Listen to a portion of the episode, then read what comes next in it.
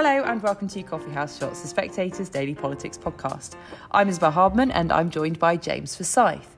Well, we've had a cabinet intervention in the cost of living debate that's going on in the Conservative Party. Jacob Rees-Mogg, the leader of the House, is reported to have told the cabinet that the planned rise to national insurance should not be going ahead.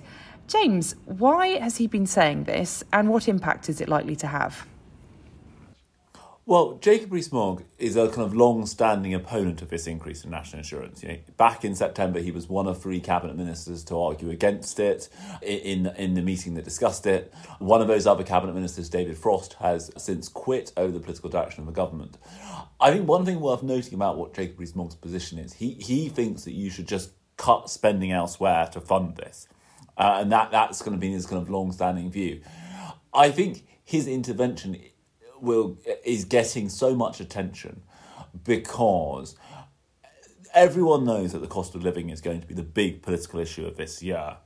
And one of the big problems for the government is that in April, its opponents are going to accuse it of making things worse because it's putting up personal taxes. It's going to increase national insurance. Everyone will get a little bit less in their pay packet each week at a time when people uh, when people risk their pay packets not going as far because inflation is uh, five percent and rising. You know, that that that is not well timed, and I think what you will see here is is more Tory pressure on this to to scrap this national insurance rise between now and it coming in in April. Now, ultimately, I don't mean the government are going to U-turn on this. I think the government's view is that you know that the tax rise it isn't ideal, but the one thing a Tory government can't do is go into an election with, you know, the NHS waiting list having ballooned to kind of, you know, it's kind of 10 million or something like that.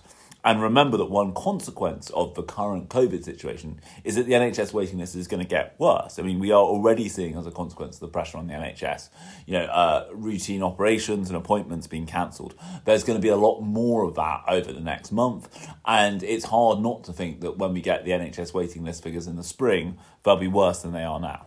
I also wonder whether Jacob Rees-Mogg making this intervention now, I mean, it's quite significant in and of itself. But it's also interesting because he has been rumoured to be considering his position, uh, particularly following Lord Frost's departure.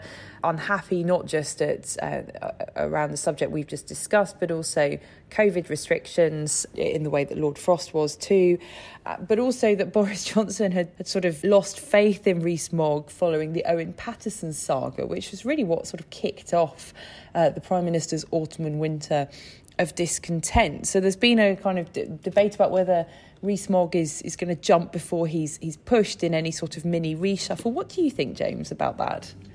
Well, there was certainly a view that, that when Jacob Rees-Mogg was so clear in that September cabinet meeting, that this was kind of Rees-Mogg pointing out, because I remember at the time there was lots of speculation that Gavin Williamson might be given his job.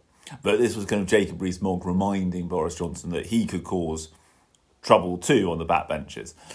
I think there, I think there is something broader than this going on though. There is, I think, a lot of discontent on the right of the Tory party that helped propel Boris Johnson into number 10 in that 2019 leadership contest because they generally don't like the COVID curbs, they don't like the tax increases, and there's a feeling that, you know, that, that the government isn't doing enough to, to, to seize the kind of opportunities of Brexit. You know, as David Frost said in that CPS speech, which now reads like a kind of uh, first draft of his resignation letter, if you're just going to leave the single market and the customs union, but carry on doing everything as before, you know that's not going to work.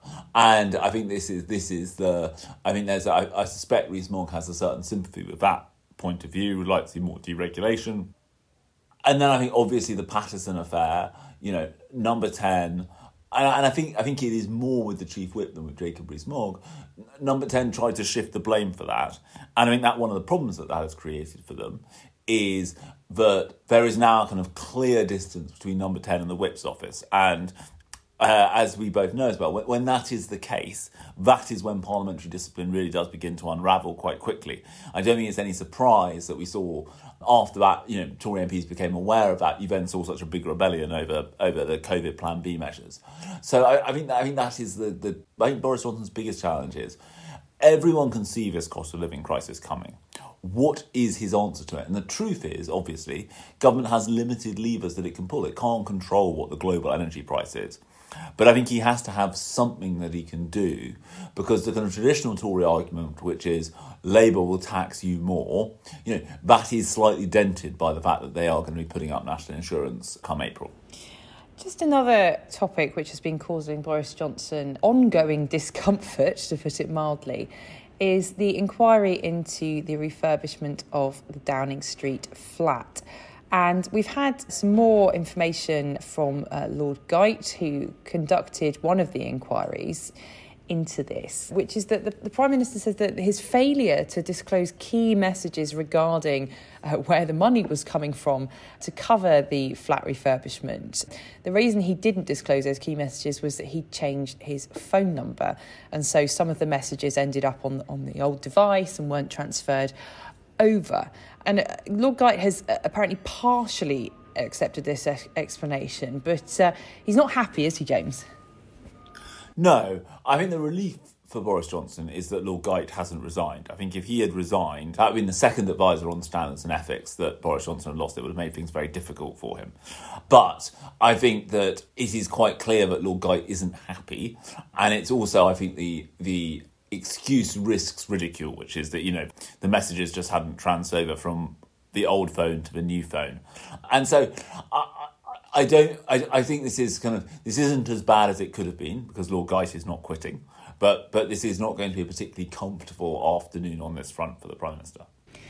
And you've written in your column uh, this week in the latest Spectator, which is out now in all good newsagents and available online or as a subscription, just get the plug in there, uh, about the newly emboldened cabinet.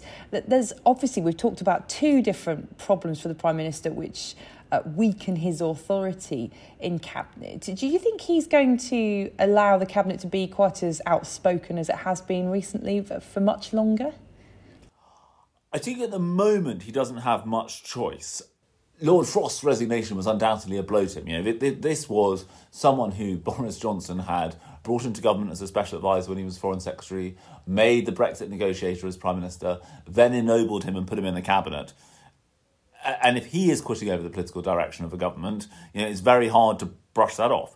And I think that Boris Johnson can't afford any more cabinet resignations for a while. So I think you know, I think he doesn't have much choice but to. I also think it could lead to better government. I mean, that you know, I think if Boris Johnson was returned to the position of being kind of primus inter pares, rather than just turning up at cabinet and saying, right, you know, these cabinet meetings have become so perfunctory um, that you know that, that, you know he would basically turn up and say what was happening, and everyone would nod and go. I mean, it was a joke among cabinet ministers that you know speaking too much in cabinet, even to agree with the prime minister, was one of the things that made you likely to get um, to get the chop.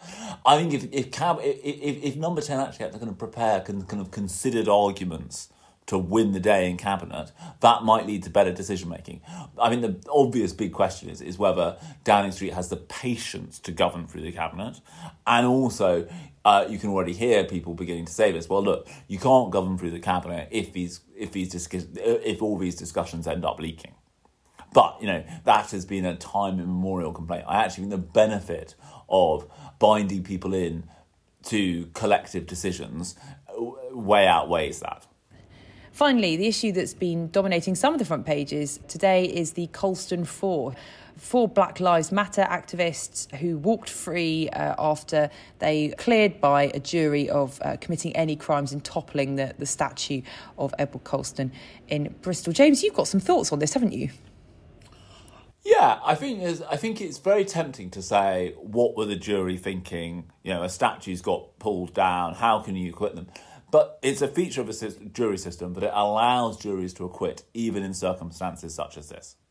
Thank you, James. Thank you for listening. And if you enjoy these podcasts, you really must sign up to my daily Evening Blend email, which is a free roundup and analysis of all the day's political events and a diary on what to expect next. Just go to spectator.co.uk forward slash blend.